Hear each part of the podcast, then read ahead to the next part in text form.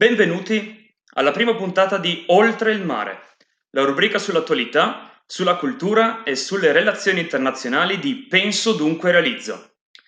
Oggi sembra che sia il mondo occidentale che il mondo islamico stiano abbandonando idee progressiste in favore della propria cultura tradizionale e questo riguarda soprattutto i diritti delle donne. L'Ijan in Francia e l'uscita dalla Turchia dalla Convenzione di Istanbul sono solo la punta dell'iceberg di una serie di avvenimenti che stanno avvenendo oggi nel mondo. Perché accade questo? Come possiamo noi occidentali comprendere meglio questi avvenimenti e prendere una posizione? Per cominciare a capire questo, bisogna necessariamente analizzare i fondamenti della cultura islamica e il modo in cui noi occidentali la percepiamo. Io sono Alessandro Cecchet, ingegnere nucleare e ricercatore al Politecnico di Milano, e con noi oggi c'è Alice Chan, laureata in studi internazionali all'Università di Trento. Eccola qua. Ciao Lice. Ciao, ciao. Ciao Cecchetto, grazie, buona serata, ciao. Se siete in live su YouTube o Twitch e volete condividere con noi le vostre domande e commenti, la chat è a vostra disposizione e cercheremo di interagire con voi il più presto possibile. Ora, grazie di essere qui Alice. Innanzitutto, per fare chiarezza verso chi ci ascolta, partiamo dalle basi. Cos'è l'Islam e quali sono i pilastri su cui si fonda? prima di tutto, grazie Alessandro, grazie soprattutto. Mi fa molto piacere parlare con voi di queste cose questa sera. Allora, iniziamo appunto dal eh, fondamento di tutto il nostro discorso. L'Islam, banalmente, è religione, esattamente come lo sono ebraismo, come lo è il cristianesimo molto più vicino a noi, che è basata sulle rivelazioni di un Dio a un profeta, nel nostro caso sulle rivelazioni di Allah a Maometto attraverso l'angelo Gabriele. Fino a qui nulla di diverso appunto da tutte le, le religioni che noi conosciamo, meglio sono più vicine a noi. Eh, la differenza con l'Islam rispetto alle nostre religioni è che nasce già come un sistema più politico. Maometto infatti non è solamente un leader spirituale religioso, ma è anche leader politico, in quanto appunto sovrano eh, di Medina, ha guidato eserciti, difeso città, ha invaso e conquistato altre città e territori nemici. Eh, da qui possiamo già dedurre questa dimensione, dimensione, un po' più politica dell'Islam, che nei secoli viene a radicarsi nel mondo arabo come un sistema politico e culturale che va a gestire la vita dei cittadini di più o meno una cinquantina di stati al mondo.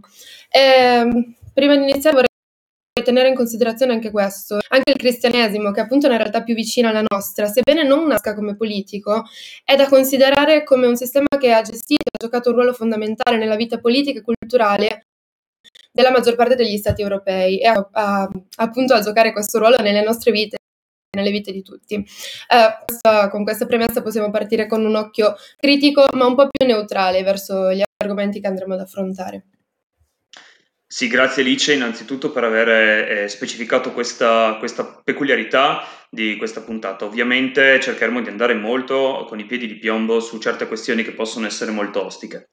Quindi, eh, preparando quella puntata, eh, ho capito che eh, i pilastri dell'Islam sono diversi, in particolare uno è impo- molto importante eh, in quello che andremo ad analizzare oggi.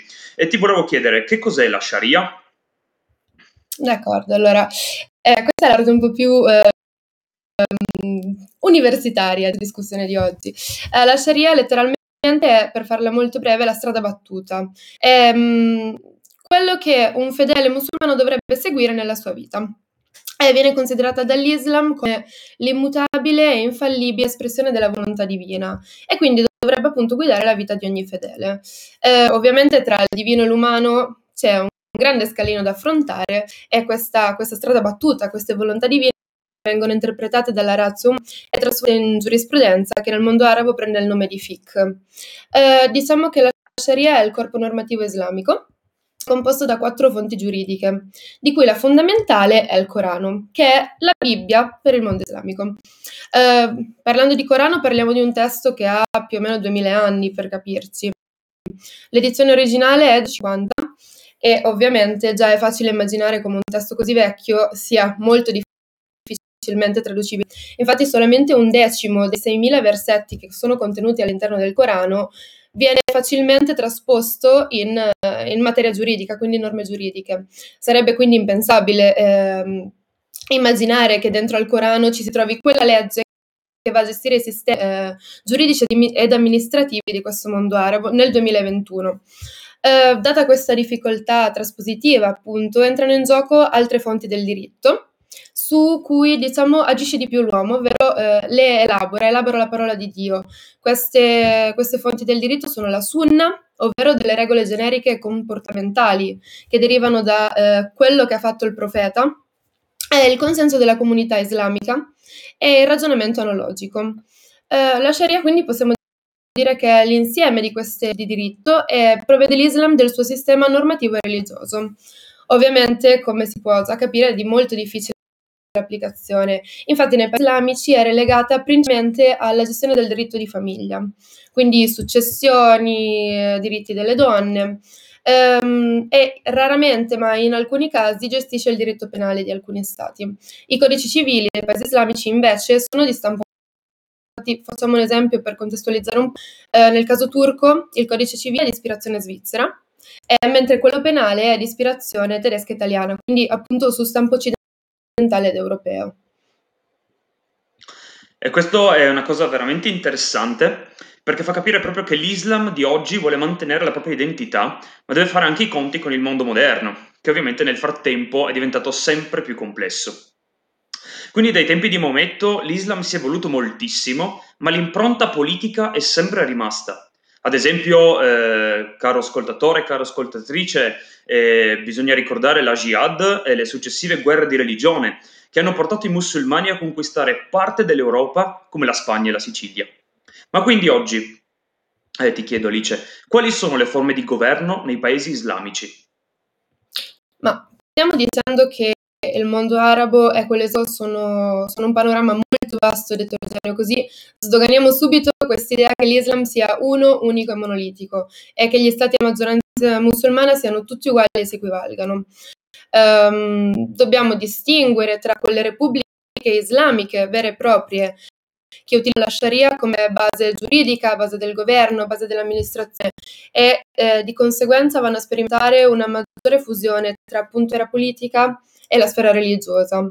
Queste repubbliche islamiche che sono definite così proprio dalla loro Costituzione quattro, eh, sono Afghanistan, Mauritania, Pakistan e Iran. Tra le quattro, l'Iran ovviamente è il caso diciamo più vicino a noi perché è quello di cui sentiamo maggiormente parlare eh, ed è l'unica teocrazia da dopo la rivoluzione del 1979. Queste repubbliche islamiche sono compromessi tra un califfato islamico nel senso più puro del termine e una repubblica, mh, mm, osiamo dire se eh, che considerano appunto l'ideologia islamica imprescindibile e la Sharia pubblica rimane la principale guida legale e anche politica. Se invece andiamo a considerare i paesi, diciamo, maggioranza musulmana, abbiamo un panorama ancora più vasto di forme di governo.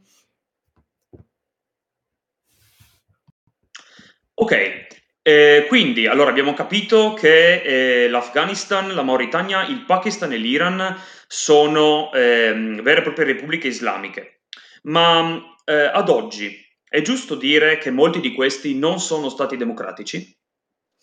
Allora, partiamo dall'assunto fondamentale che Islam e democrazia sono concetti, sono definizioni che sono state create appositamente per appunto definire qualcosa. E in quanto tali sono interpretabili in maniera strumentale addirittura, sono concetti dinamici e anzi la maggior parte delle volte non c'è, eh, non c'è nemmeno un, um, d'accordo, un consenso significato, che appunto è tutt'altro che assoluto. Quindi partendo da questo assunto già realizziamo che ehm, è, una, è, un'area molto scivolosa questa, però mh, secondo me non dobbiamo, paura, non dobbiamo avere paura di chiamare cose con il loro nome. Eh, la maggior parte dei paesi del mondo islamico sono infatti regimi autoritari, quindi dittature, questo è, è una cosa da cui non si scappa. A prescindere da come noi definiamo la democrazia, i regimi del mondo arabo sono tendenzialmente autoritari. Possiamo prendere l'esempio della Turchia di Erdogan, ci chiediamo se è una democrazia, no, le elezioni vengono tenute regolarmente, ma questo non è sufficiente per, eh, per definire un regime democratico, eh, per ovvi motivi. Eh, la KP, che è il partito di Erdogan, ha dominato la politica del paese per più o meno due decenni oggi e non c'è un, un realistico spazio per l'opposizione. Eh, la Turchia nel tempo, negli anni, in, questo, in questi ultimi vent'anni con Erdogan, ha continuato ad allontanarsi dal modello democratico con cui diciamo, Erdogan ha iniziato il suo percorso politico. Eh, gli ultimi risvolti politici, politici, come citavi tu all'inizio, la, l'uscita della Turchia dalla Convenzione di Istanbul, ci dimostrano che eh, soprattutto uh, a partire dal 2017, quindi dal momento in cui Erdogan eh, mh, diciamo Erdogan, ma diciamo la Turchia da sistema parlamentare eh, diventa sistema presidenziale e quindi Erdogan gradualmente detiene sempre maggiori poteri e si imbarca in una deriva autoritaria notevole, in cui le violazioni sistematiche dei diritti sono sempre maggiori, siano essi umani, civili o politici. Eh, tutto questo ricordando anche che la Turchia ufficialmente su carta è uno Stato secolare.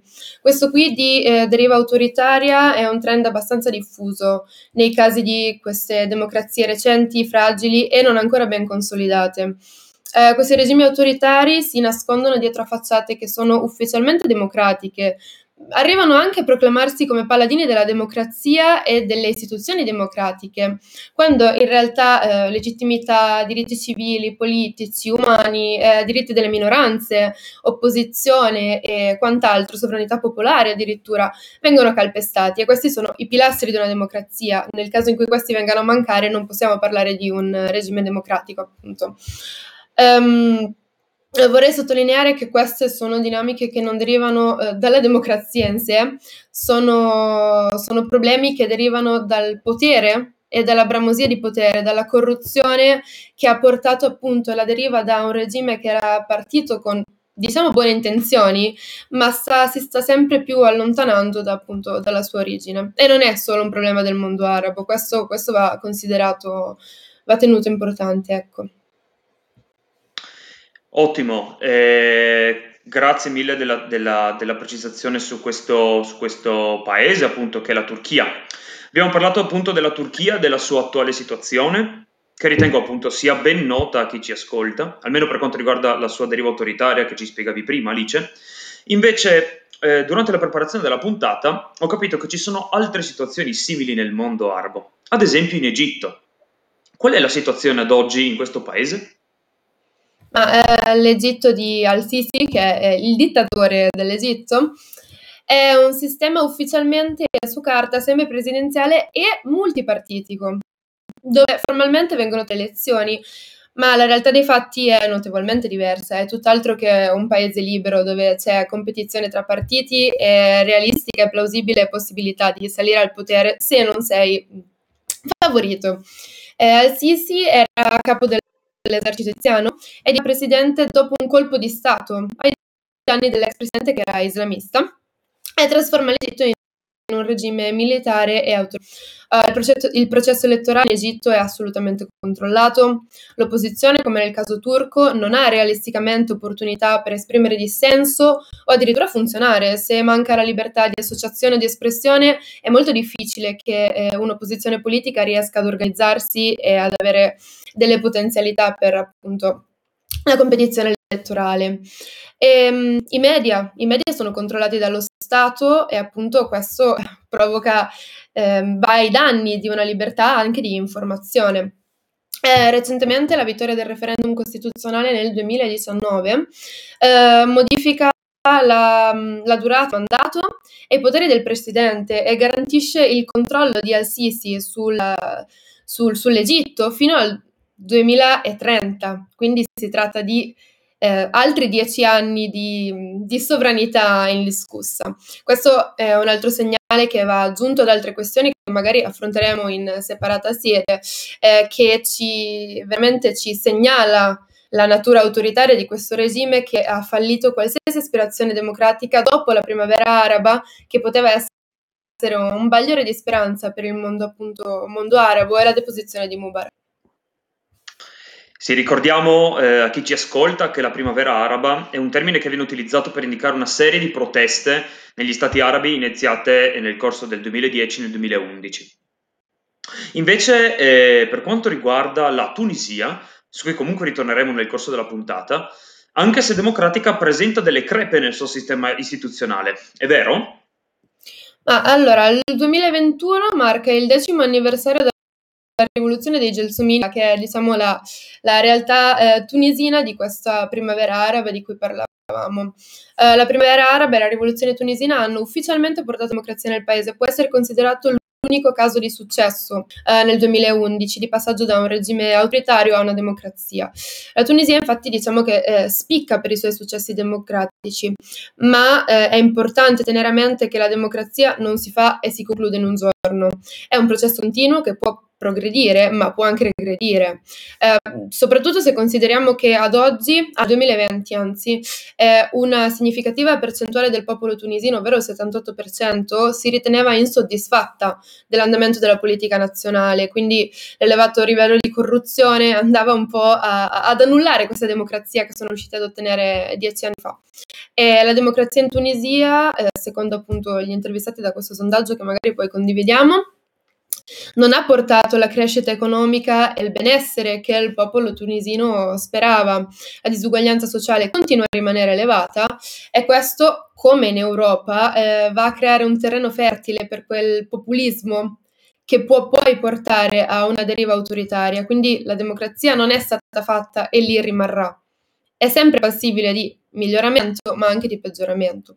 Ciononostante, i tunisini comunque continuano a ritenere il governo democratico come migliore opzione, anche se ciò implica rischio di instabilità economica, incertezza e inuguaglianza sociale. Ottimo, eh, grazie mille per questa, questo chiarimento sulla Tunisia. Adesso c'è un nostro, eh, un nostro, ascoltatore che ci sta seguendo live che voleva fare una domanda e secondo me è giusto, è giusto metterla adesso perché appunto si parla di, eh, di, di, di, questioni inerenti agli stati. Allora, il nostro Max Roma ci presenta questa domanda, grazie per la, do, grazie per la domanda Max Roma innanzitutto. Uh, lui è curioso di conoscere la situazione dell'Indonesia dato che non viene spesso menzionata eh, nel, nei media mainstream. Eh, quindi cosa ci sai dire eh, dell'Indonesia? Dell'Indonesia veramente molto poco, semplicemente per il fatto che ehm, ho avuto modo e mi sto concentrando, sto concentrando la mia ricerca sul mondo arabo inteso come te e Nord Africa, quindi spostando il mondo musulmano che, convo- che, con- include comunque anche Indonesia, Pakistan e eh, l'Oriente un po' più estremo, diciamo, non ho, non ho ancora avuto modo di appunto la mia ricerca verso quella geografica, quindi purtroppo io non, oso, non oso non azzardo spiegazioni su, su, non, su cose che non sono appunto il mio focus di ricerca, ecco. Mi dispiace, eh. me ne pianto e migliorerò. Esatto, ok. Allora, grazie mille comunque del, di, di, questa domanda, Max Roma. E comunque sarà un'ottima occasione per approfondire magari in alcuni episodi successivi di eh, Oltre il mare, qui sempre qui a Penso Dunque Realizzo. Quindi andiamo un po' avanti, eh, su, su, sempre sul tema della democrazia negli stati islamici. E durante la preparazione della puntata e leggendo anche qualche articolo, mi è sembrato di capire che esiste un divario molto grande tra le società islamiche e le società occidentali. Sembra quasi che il popolo islamico si identifichi molto come un qualcosa di unico, un essere superiore, un po' come teorizzava Hobbes, a differenza della nostra società dove l'individualismo regna sovrano. Il fatto di mal tollerare la democrazia occidentale è vero per tutta la popolazione di uno Stato islamico oppure solo per determinati settori sociali che hanno idee più radicali e fondamentaliste? Mm. Ma secondo me non possiamo generalizzare e far rientrare tutta la popolazione né in una fazione né nell'altra, perché questo non è un discorso bianco e nero, nel mezzo c'è un immenso spettro di colori e di che sia. Possiamo sentire da un lato campane islamiste più radicali che ritengono che la democrazia sia espressione massima del colonialismo e quindi eh, viene interpretata come dominio culturale, politico, economico dell'Occidente sull'Oriente e in quanto tale la democrazia viene totalmente rifiutata. Altri invece eh, spingono fino a sostenere che democrazia e Islam abbiano bisogno e necessità fondamentale l'uno dell'altro l'altro è che il Corano, come messaggio originario, sia inerentemente e fortemente democratico. Ci sono alcuni sondaggi interessanti che appunto vanno a intervistare, vanno a intervistare il mondo arabo, i cittadini di questo mondo arabo di cui stiamo tanto parlando. Eh, tra tutti eh, un sondaggio di Gallup, del Gallup World Poll, che dà voce appunto ai musulmani stessi in merito alla voce di governo preferita. I cittadini del mondo islamico, da quanto risulta dai dati, non vedono assolutamente nessun tipo di conflitto tra i pregiudizi islamici e i valori democratici. Anzi, questo sondaggio dimostra che i cittadini non, si, non credono di dover scegliere tra Islam e democrazia, anzi piuttosto addirittura vanno a credere che i due possano e debbano coesistere in un governo funzionante. La loro idea di autodeterminazione, che è anche questo un assunto fondamentale della democrazia, per una democrazia sia appunto vera, è questa. È solamente veramente una ristretta e marginale parte di questi intervistati crede che la religione debba guidare quindi facciamo riferimento appunto alle repubbliche islamiche di prima. La percentuale che vorrebbe vivere sotto una repubblica islamica è davvero davvero mh, marginale.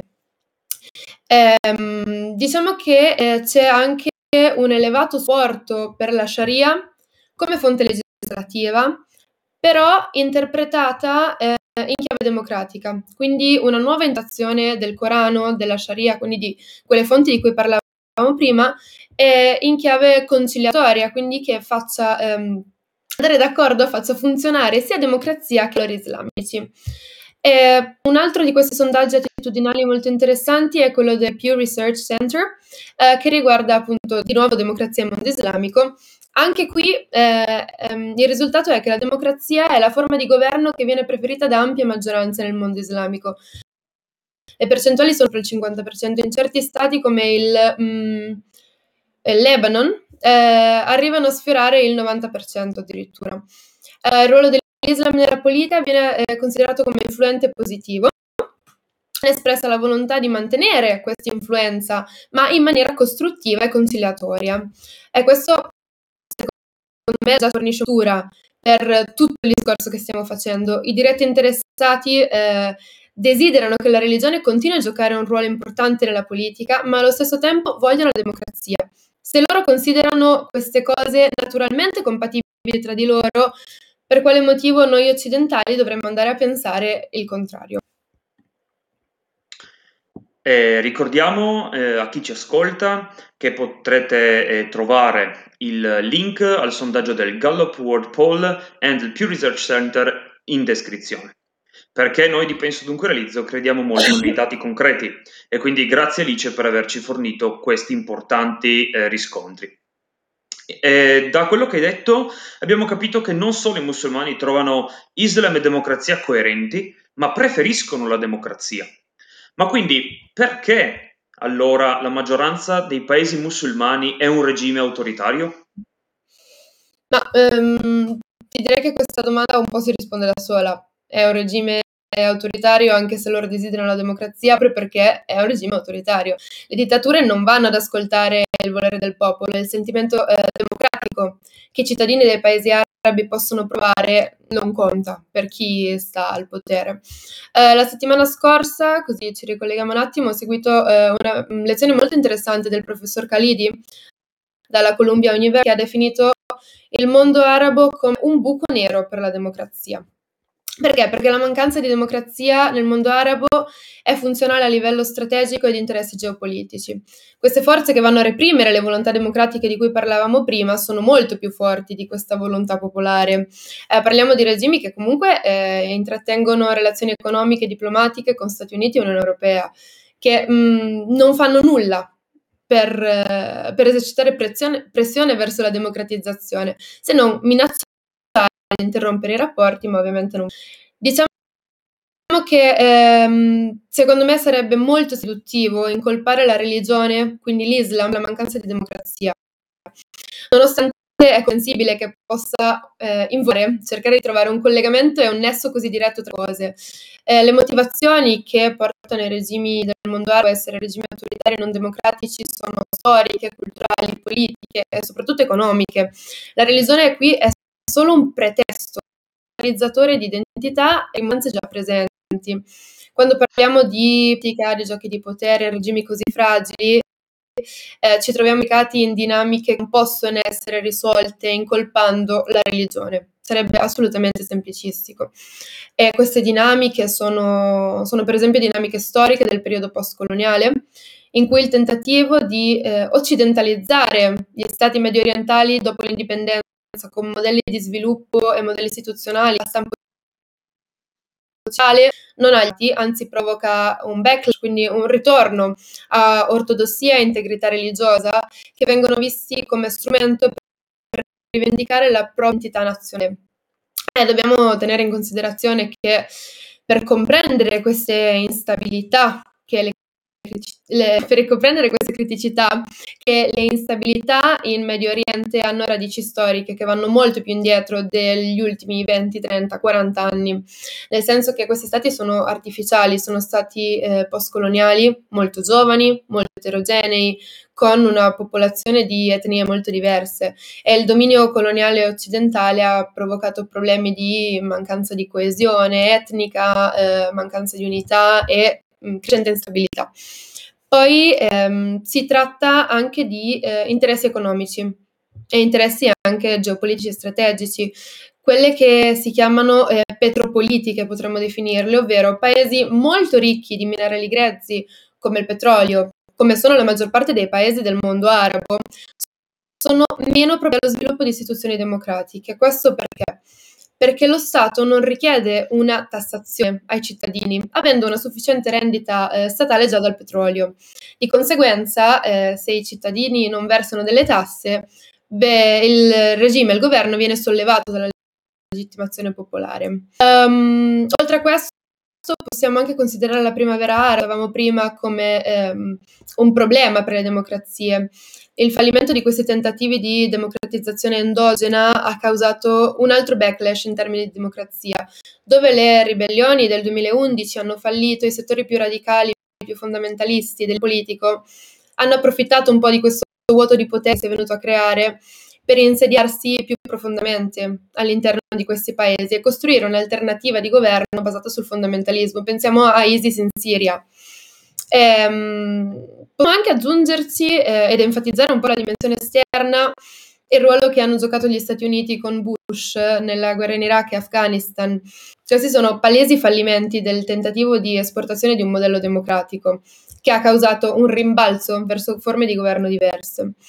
Eh, tutto questo per dire che enfatizzare la dimensione interna e dare la colpa alla religione per la mancanza di democrazia sottovaluto che i grandi poteri occidentali, ovvero noi, abbiamo giocato in termini di eh, democrazia e autoritarismo nel mondo arabo, non solo nel periodo coloniale postcoloniale della prima indipendenza, ma tuttora al giorno d'oggi, con appunto questa interdipendenza economica che ci porta a non voler esercitare pressione sul mondo arabo per democratizzarsi.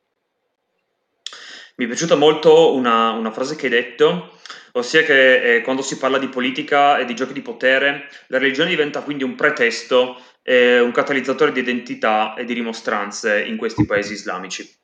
Quindi eh, questa frase la vorrei mantenere eh, nel, nel, insomma, vorrei mantenere dentro di me perché appunto è una, una frase che, è, che, mi, che, mi, piace molto e che analizzeremo meglio nel corso della puntata. Volevo passare a una domanda dal, dalla chat eh, che mi sembra in tema, una domanda di Dermbang non so se ci segue su Twitch oppure se ci segue su eh, YouTube. Eh, grazie intanto a Derbang della domanda. Eh, quanto sono queste dittature un'eredità del nostro passato, in particolare post seconda guerra mondiale? Mm. Un'eredità del nostro passato, ovvero della, del nostro ruolo come potenze europee, immagino, su, sul mondo arabo. Io, io, penso, io, penso, di sì, assolutamente. Se poi Indrenbang eh, vuole essere più chiaro, eh, può scrivere tranquillamente nella chat, però intanto comunque mi sembra questo il senso della domanda, ossia eh, l'eredità del nostro passato inteso, inteso, come potenze europee.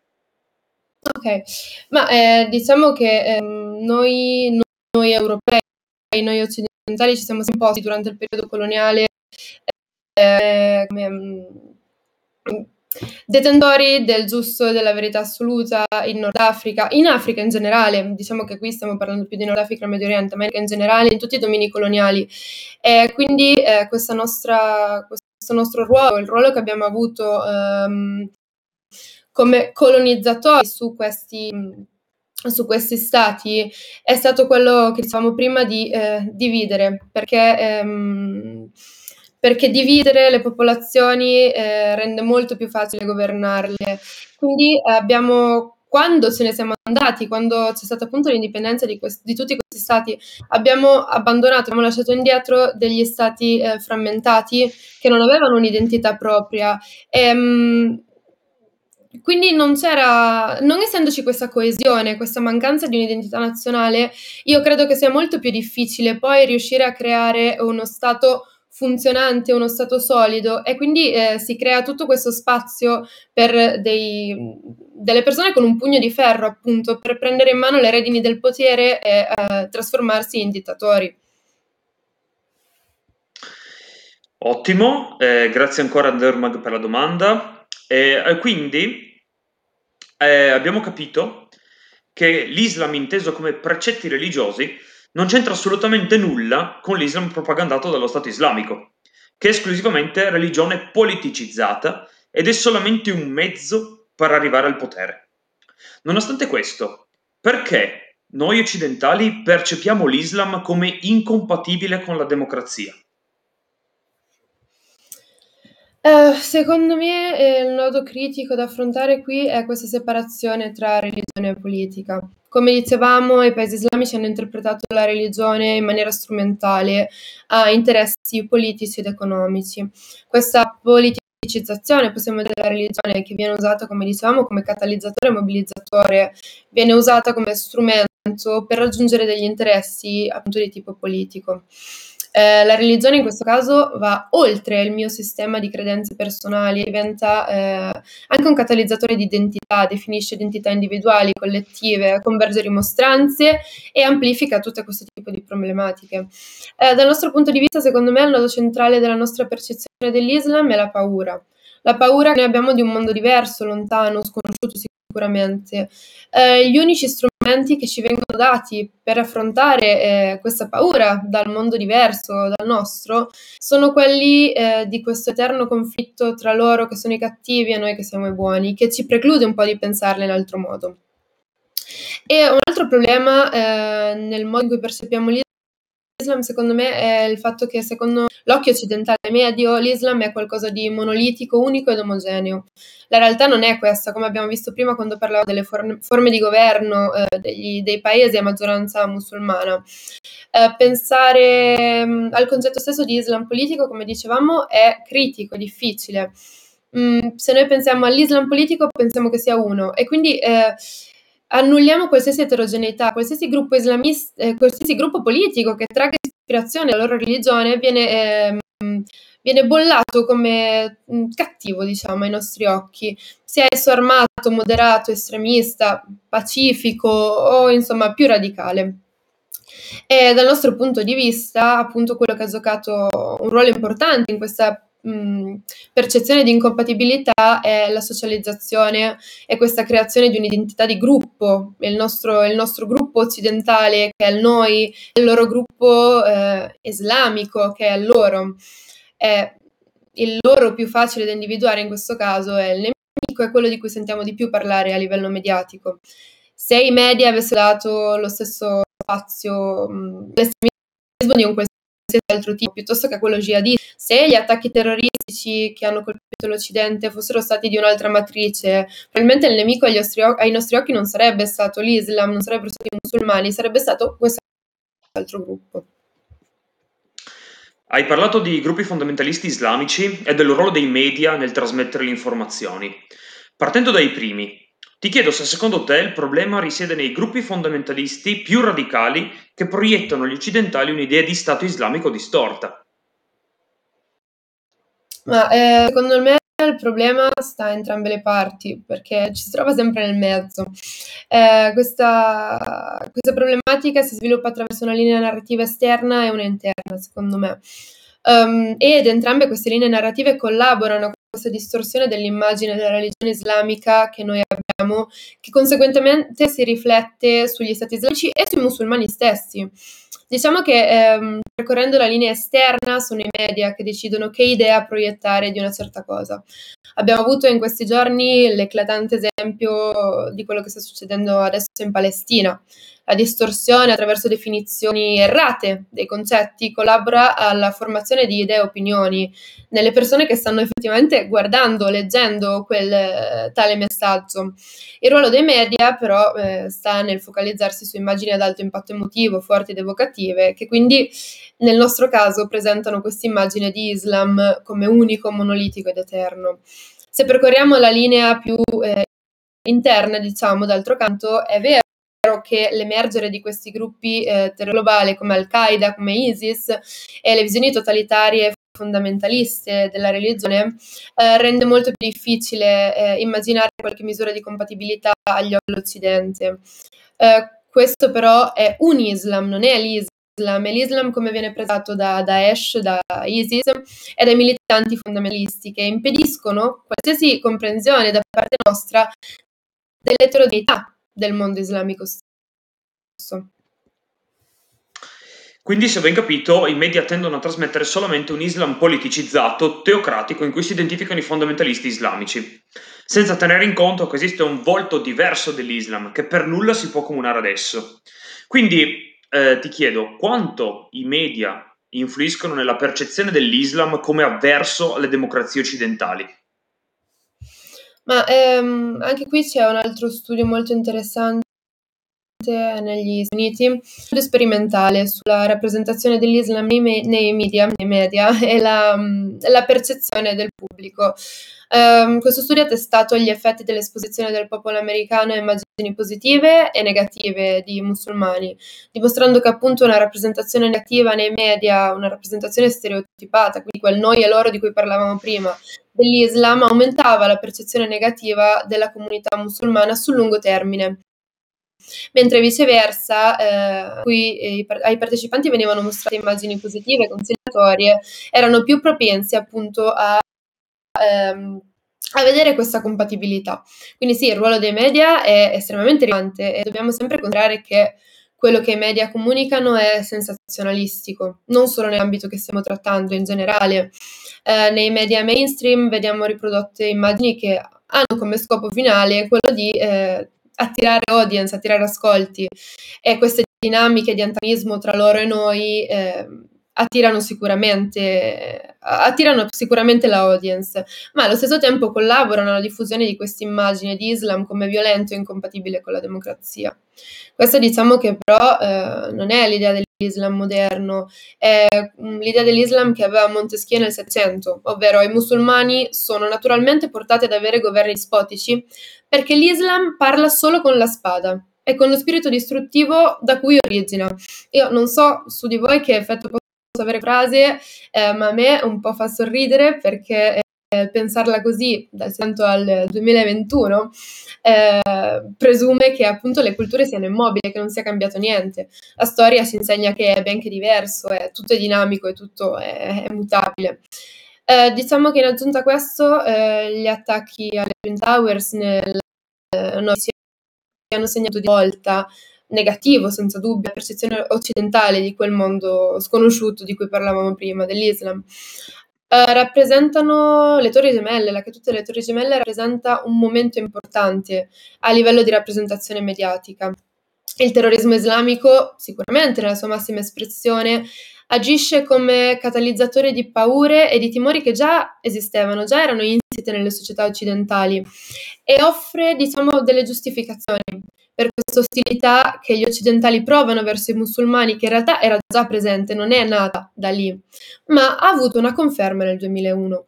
Mm, secondo me sì, basti pensare a Repubblica, Repubblica insomma una testata molto importante in Italia, nei momenti eh, immediatamente successivi al 2001, quindi i primi articoli usciti, ehm, titola un articolo in prima pagina dicendo tutto l'Islam si è unito per colpire gli americani non è tutto l'Islam, non era tutto l'Islam, tutto l'Islam è veramente una folle generalizzazione che però eh, diciamo è un po' rappresentativa per gli errori mediatici che ci precludono uh, di vedere una plausibile compatibilità appunto tra noi e loro. Mm, in queste dinamiche noi siamo i buoni, vicino all'America, vicino alle democrazie.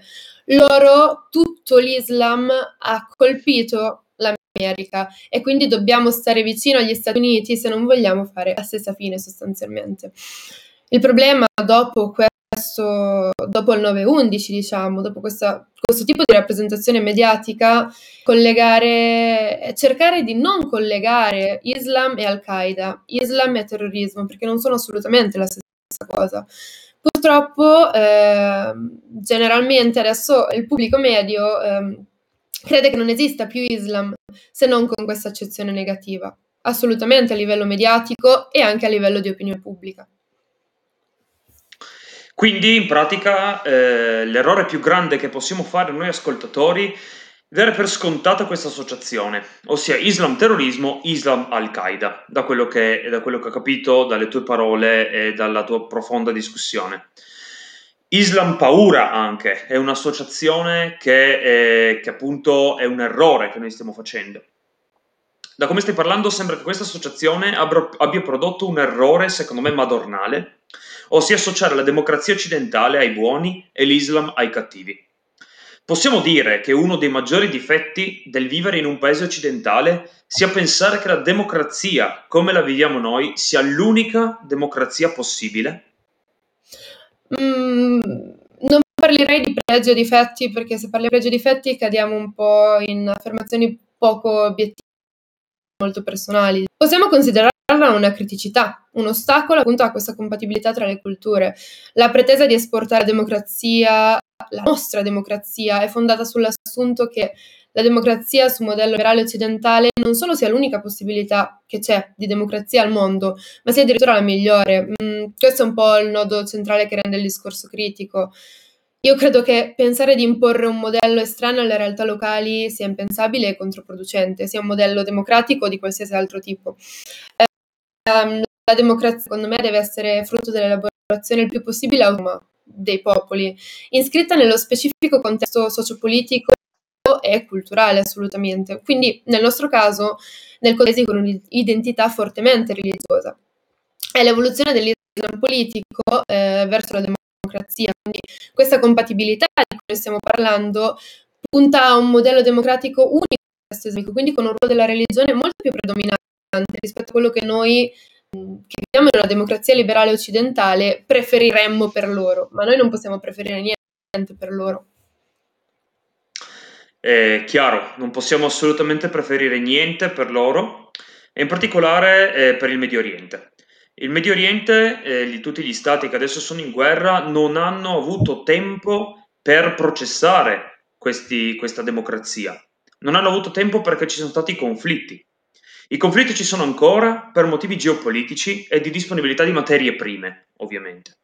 Si voleva imporre un modello democratico in questo paese, ma questo non ha fatto altro che inasprire i conflitti.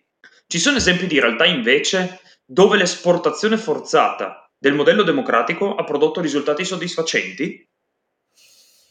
Nel contesto di cui stiamo parlando oggi, no, troviamo tre casi di successo, però sono lontani dal nostro tema, che sono la Germania e l'Italia dopo la seconda guerra mondiale, ma appunto senza dubbio un altro tipo di contesto, realtà politiche diverse che vengono democratizzate, un diverso patrimonio storico e culturale, quindi probabilmente erano mh, mm, più facilmente democratizzabili, ecco, possiamo dire così. Eh, nel contesto arabo l'esportazione della democrazia procede pari passo con la guerra contro il terrorismo, diciamo, quindi um, i fallimenti degli Stati Uniti in Afghanistan e Iraq sono un po' il coronamento di questa fase di tentata esportazione secondo processi top-down, quindi che impongono dall'alto dei modelli in maniera forzata. Eh, diciamo che parlando di questo è importante anche considerare gli interessi strategici che guidano la promozione democratica dell'Occidente. E, quindi vanno a limitare un po' la vulnerabilità dei regimi autocratici alla pressione democratica. La democratizzazione del mondo arabo è un obiettivo secondario per l'Occidente, che viene oscurato da questioni di sicurezza Stati Uniti e Unione Europea. Le atti del mondo occidentale sono sicurezza ed energia. Se la democratizzazione può essere controproducente ai loro obiettivi strategici, i regimi autoritari non vengono sottoposti a pressione esterna. Ecco. Ok, E quindi sembra quasi che i regimi autoritari in Medio Oriente, ma anche in Africa e Sud America, siano un male necessario agli equilibri geopolitici mondiali. Ma questa ovviamente è un'altra storia, è tutto un altro tema di cui si può parlare all'infinito. Tornando invece ai paesi musulmani, esistono stati che ad oggi hanno adottato politiche progressiste e allo stesso tempo l'integrità politica e religiosa? Ma eh, la Tunisia di cui parlavamo prima, per esempio, potrebbe un po' una controprova di, di discorso che stiamo facendo e soprattutto del fatto che la democrazia non viene costruita eh, in un giorno e deve venire costruita da dentro, non imposta da fuori.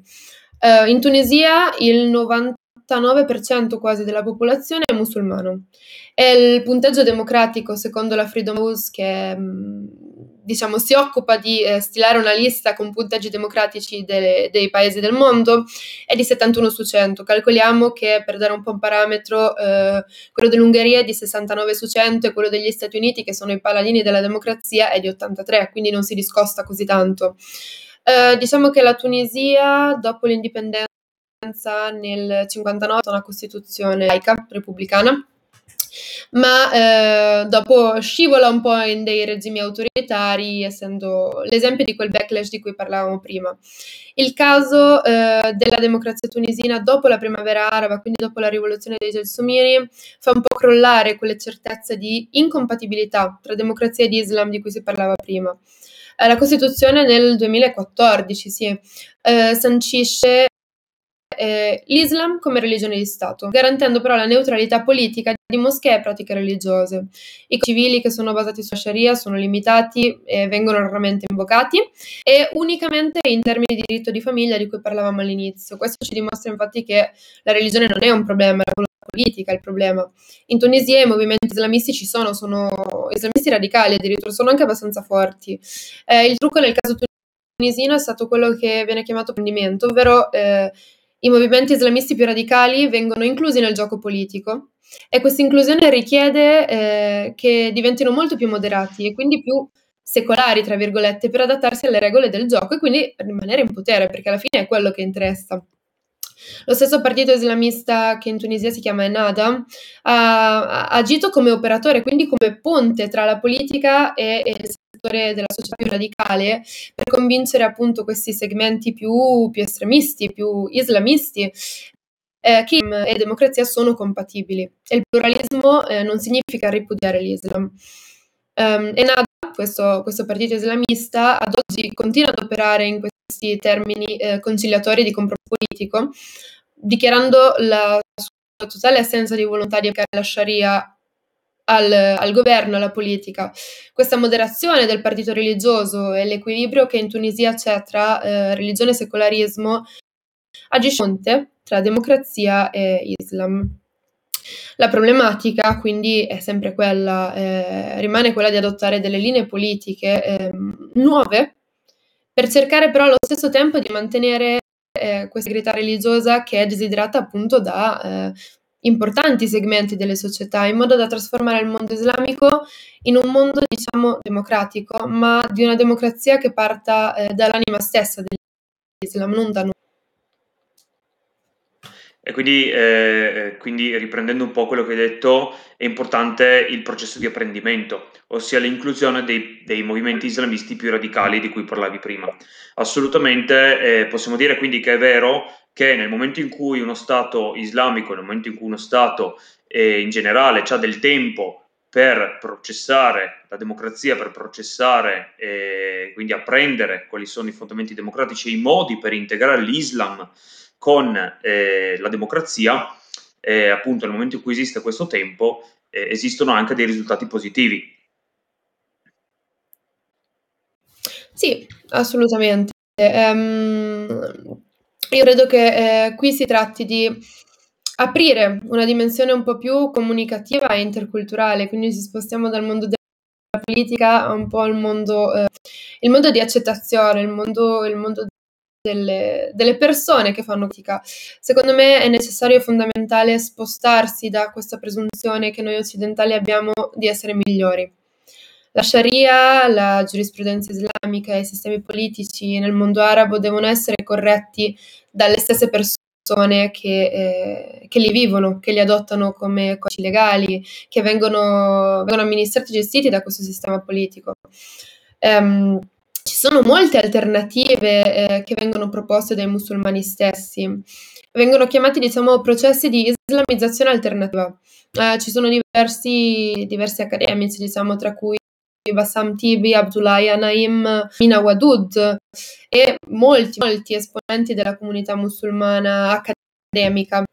E questo tipo di islamizzazione alternativa consiste un po' nel tornare al Corano, nel tornare alle origini e nel fornire un'interpretazione diversa ed alternativa delle fonti di diritto islamico che possa garantire um, l'integrazione dei valori religiosi con gli standard liberali e di diritto democratico all'interno eh, del grande contenitore che è e continua a essere la cultura e la civiltà islamica. In certi casi, come eh, dicevo prima, viene addirittura professato un ritorno alle sacre scritture, quindi eh, un ritorno al Corano, cancellando tutto quello di, quello che è stato scritto sopra, e, um, perché viene l'Islam politico, quello che è successo negli ultimi duemila anni, eh, viene atto di aver deviato dai messaggi originari del Corano che in realtà sono molto democratici. La base di questa, di questa interpretazione sarebbe appunto l'analisi di diritti e libertà democratici che vengono trovati all'interno del Corano stesso. Sono principi come la che è una specie di decision making consultativo, che è un concetto democratico, eh, l'interesse pubblico, la giustizia, sono tutti ideali in linea con quelli delle democrazie occidentali, che però allo stesso tempo riflettono valori islamici e non occidentali. Questa nuova interpretazione eh, diventerebbe un po' la base per un'agenda emancipatrice, egalitaria e in un'istanza democratica, il cui fine ultimo sarebbe lo stabilimento di questa uguaglianza, ma in senso coranico, quindi che nasce eh, dal contesto stesso in cui poi deve continuare a vivere. Diciamo che la criticità in questo caso è che ehm, queste persone, questi accademici che professano questa islamizzazione alternativa sono viste dal settore più conservatore, dalla parte più conservatrice della società islamica come emissarie dell'Occidente. Quindi sono, sono comunque persone che sono emigrate in Occidente e quindi vengono considerate come malate della stessa malattia che, che affligge appunto gli occidentali.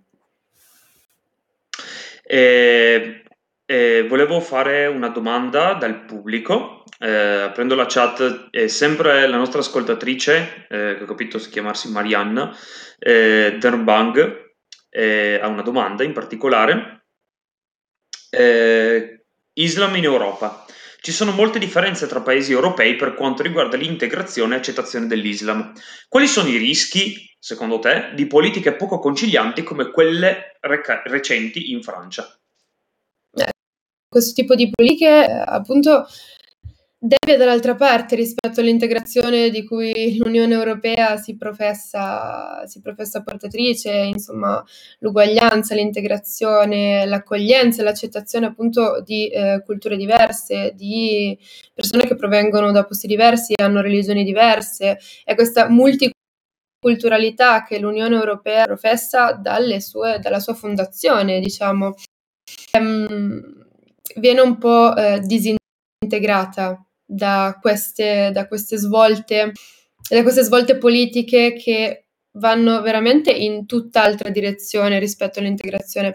Mm, cercare, eh, sono sempre un po', eh, secondo me, delle imposizioni di, di superiorità. Noi in Europa, eh, questo è il, nostro paese, il nostro continente, eh, decidiamo noi e quindi secondo me vanno a rinnegare un po' l'essenza stessa eh, su cui è stata fondata, eh, i cui valori l'Unione Europea continua a portare avanti, spostarsi dall'accettazione della multiculturalità e da tutti questi valori che sono fondamentali e importantissimi, rinnega un po' ehm, l'anima stessa di valori dell'Unione Europea. Ottimo, grazie Denbang ancora per la domanda e grazie a te Alice per tutte le risposte esaurienti che ci hai dato in questa puntata. Eh, cari ascoltatori, abbiamo capito che i problemi di compatibilità tra Islam e Occidente risalgono a millenni or sono. Oggi, nonostante le profonde ferite dovute all'Islam, usato come mezzo per incutere paura e arrivare al potere, si sta cercando una soluzione per integrare i valori islamici secolari e i valori delle democrazie liberali. La strada è ancora lunga però e tuttora esistono ancora questioni molto importanti che devono essere affrontate e risolte. Una fra tutte i diritti delle donne. Oltre il mare continuerà per cercare di chiarire il rapporto esistente ad oggi tra Islam e diritti delle donne. Per chi è connesso in live, è venuto ora il momento di rispondere alle domande in chat, quindi non scappate ancora. Se invece ci stai ascoltando, trovi Penso Dunque Realizzo su Instagram e Twitch. Penso Dunque Realizzo sta crescendo ed è solamente grazie a voi e a te che ci ascolti. Se Penso Dunque Realizzo ti è piaciuto e vuoi darci una mano, iscriviti al canale e diffondi la voce. Inoltre avremo attivato il canale Telegram, che non sapevo esistere fino adesso, e permette a te, ascoltatore, di ricevere all'istante le informazioni puntate, sulle puntate di Penso Dunque Realizzo e ovviamente di interagire con noi. I tuoi suggerimenti sono molto apprezzati. Conosci qualcuno a cui piacerebbe parlare delle proprie passioni? Penso dunque realizzo è il canale che lascia spazio agli esperti in ogni settore. Ringraziamo Alice, laureata in studi internazionali all'Università di Trento, e ricordati che realizzare significa prima di tutto pensare.